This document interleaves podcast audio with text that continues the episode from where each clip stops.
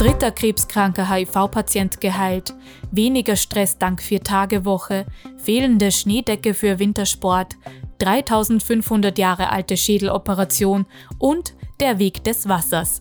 Ich bin Iris Böhm und damit herzlich willkommen zu Makro Mikro.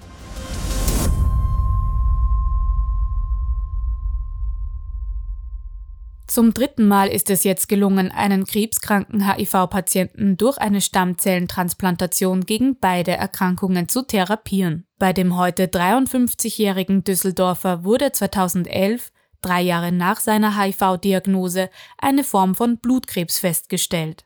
Als Therapie erhielt er 2013 unter anderem eine Stammzellentransplantation.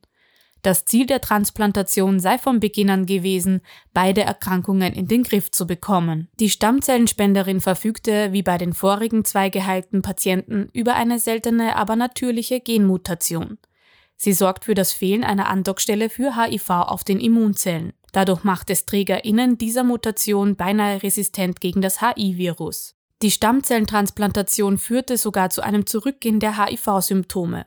2018 konnte daraufhin die antivirale HIV-Therapie abgesetzt werden. Der Patient wurde noch mehrere Jahre überwacht. Es zeigte sich ein anhaltender Erfolg, sodass das Forschungsteam heute von einer vollständigen Heilung des Mannes spricht. Diese Art der Therapie ist momentan aber nur für wenige PatientInnen möglich. Einerseits, weil es sehr wenig geeignete SpenderInnen mit dieser Mutation gibt und andererseits, weil eine Stammzellentransplantation wegen der vielen Risiken nur im Rahmen der Behandlung anderer lebensbedrohlicher Erkrankungen wie eben Krebs eingesetzt werden kann. Das Forschungsteam hofft deshalb, HIV künftig auch durch die Transplantation geneditierter Stammzellen für Infizierte ohne Krebs behandeln zu können. Dabei würde die Mutation zum Beispiel durch den Einsatz von Genscheren wie CRISPR eingefügt werden. Sie sind ein seltenes Gut, aber langsam werden sie doch mehr. Unternehmen, die die 30-Stunden-Woche bei gleichem Gehalt wie bei 40 Stunden eingeführt haben. Ein Pilotprojekt in Großbritannien hat jetzt gezeigt, was viele schon lange vermuten. Die Einführung dieser Vier-Tage-Woche führt zu deutlich weniger Stress und weniger Burnout-Fällen bei den Mitarbeitenden. Gleichzeitig gibt es aber keine Umsatzeinbrüche bei den Unternehmen. Die 60 Unternehmen, die an dem Versuch teilnahmen, stammten aus unterschiedlichen Branchen. Und auch die Zahl der MitarbeiterInnen variierte zwischen weniger als 25 und bis zu 1000 Personen. Laut den StudienautorInnen war der Versuch ein voller Erfolg. 39 Prozent der Teilnehmenden gaben an, dass ihr Stresslevel gesunken ist. Auch die Burnout-Wahrscheinlichkeit sank nach dem Ende der Studie um circa 70 Prozent. Die MitarbeiterInnen konnten besser schlafen, hatten weniger Angstzustände und bemerkten eine Verbesserung ihrer Work-Life-Balance. Über ein Fünftel der Angestellten mit Kindern konnten dadurch auch die Betreuungskosten reduzieren. Besonders Väter konnten auch mehr Zeit mit ihren Kindern verbringen. Auf die Aufteilung der Hausarbeit zwischen Männern und Frauen wirkte sich die verringerte Arbeitszeit allerdings kaum aus. Die Umsätze der Unternehmen blieben laut der Studie im Großen und Ganzen gleich. Es gab sogar eine durchschnittliche Steigerung von 1,4 Prozent während des Versuchszeitraums. Viva la Teilzeit! In dieser Wintersportsaison hat es sich schon gezeigt, aber auch in Zukunft werden Wintersportfans nicht immer genügend Schnee haben. Es wird immer unsicherer, ob die für den Wintersport nutzbare Schneedecke über die gesamte Saison erhalten werden kann. Das neu veröffentlichte Positionspapier des Expertenforum Klimaschneesport zeigt, dass Schneehöhen besonders in tiefen und mittleren Lagen abnehmen. Die Klimaszenarien zeigen zwar, dass es durch mehr Winterniederschläge und kurzzeitige Niederschlagsextreme im Alpenraum auch zu stärkeren einzelnen Schneefällen kommt. Allerdings dominiert die Klimaerwärmung, sodass in allen Höhenlagen die mittlere und maximale Schneemenge langfristig abnehmen dürfte. Das gehe aus den Messungen der letzten Jahrzehnte und den Berechnungen für die Zukunft mit regionalen Klimamodellen klar hervor. Auf Basis aktuell geplanter globaler Klimaschutzmaßnahmen werde sich die Jahresmitteltemperatur im Alpenraum und bis zum Ende des Jahrhunderts mit großer Wahrscheinlichkeit um mindestens weitere zwei Grad erhöhen. Es sei daher im langfristigen Interesse des Schneesports, wissenschaftsbasierte Ziele für den Klimaschutz und die Anpassung in allen Sektoren umzusetzen. In der antiken Metropole Megiddo in Israel wurden 3500 Jahre alte Knochen eines Brüderpaars entdeckt. Das Besondere an ihnen ist, dass einer der beiden Anzeichen auf eine Schädeloperation aufweist. Dass es sich um Brüder handelt, wissen die Forschenden durch eine DNA-Analyse.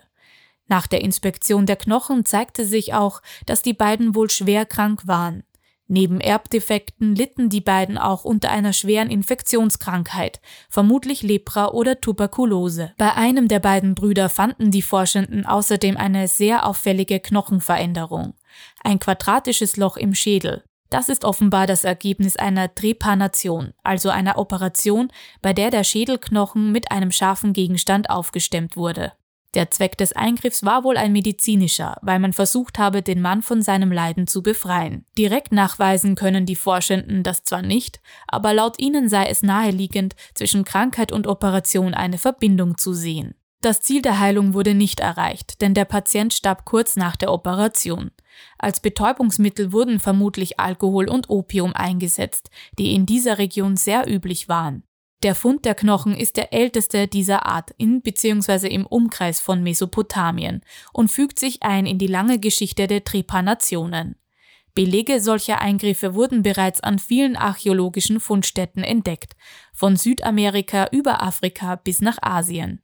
Die ältesten dürften gar in die Zeit der neolithischen Revolution zurückreichen.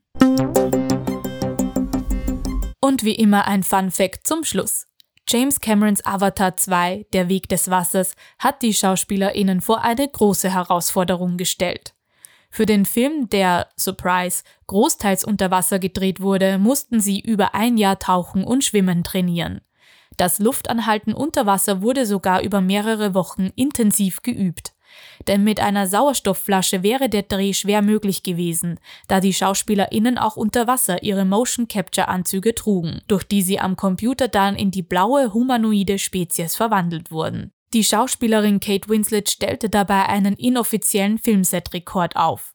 Sie hielt es 7 Minuten und 15 Sekunden unter Wasser ohne Luft zu holen aus.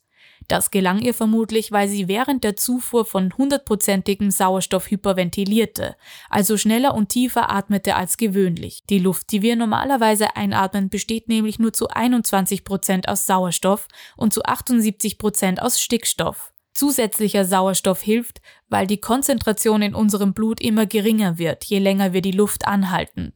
Gleichzeitig steigt aber der Gehalt an Kohlenstoffdioxid. Stellt unser Körper fest, dass das Niveau dieser beiden Stoffe aus dem Gleichgewicht gerät, aktiviert sich der Drang, Luft zu holen. Bei den meisten Menschen passiert das nach 30 Sekunden. Nach dem Auftauchen und dem ersten Luftschnappen fragte Kate Winslet übrigens, bin ich tot? Das war Makro Mikro, dein wöchentliches Wissenschaftsupdate. Ich bin Iris Böhm und liebe es, wenn Wissenschaft und Popkultur zusammenkommen. Bis zur nächsten Woche.